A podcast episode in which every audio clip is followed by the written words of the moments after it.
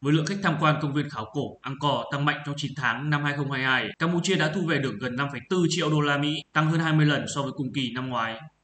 Để đạt được điều này, Campuchia đã tiến hành rất nhiều chính sách nhằm phục hồi ngành du lịch thời kỳ hậu Covid-19 cũng như thu hút du khách quốc tế tới Campuchia như sớm mở cửa trở lại đất nước, dỡ bỏ quy định về phòng chống dịch Covid-19 đối với du khách nhập cảnh vào nước này. Theo thông báo mới nhất ngày hôm qua của Bộ Y tế Campuchia, nước này đã chính thức dỡ bỏ quy định khai báo y tế và xuất trình giấy chứng nhận tiêm chủng COVID-19 đối với du khách nước ngoài nhập cảnh vào Campuchia. Theo công ty Angkor, đơn vị quản lý công viên khảo cổ Angkor thuộc sở hữu nhà nước, giá vé vào cửa khu vực này dao động từ 37 đến 72 đô la Mỹ tùy thuộc vào thời gian tham quan.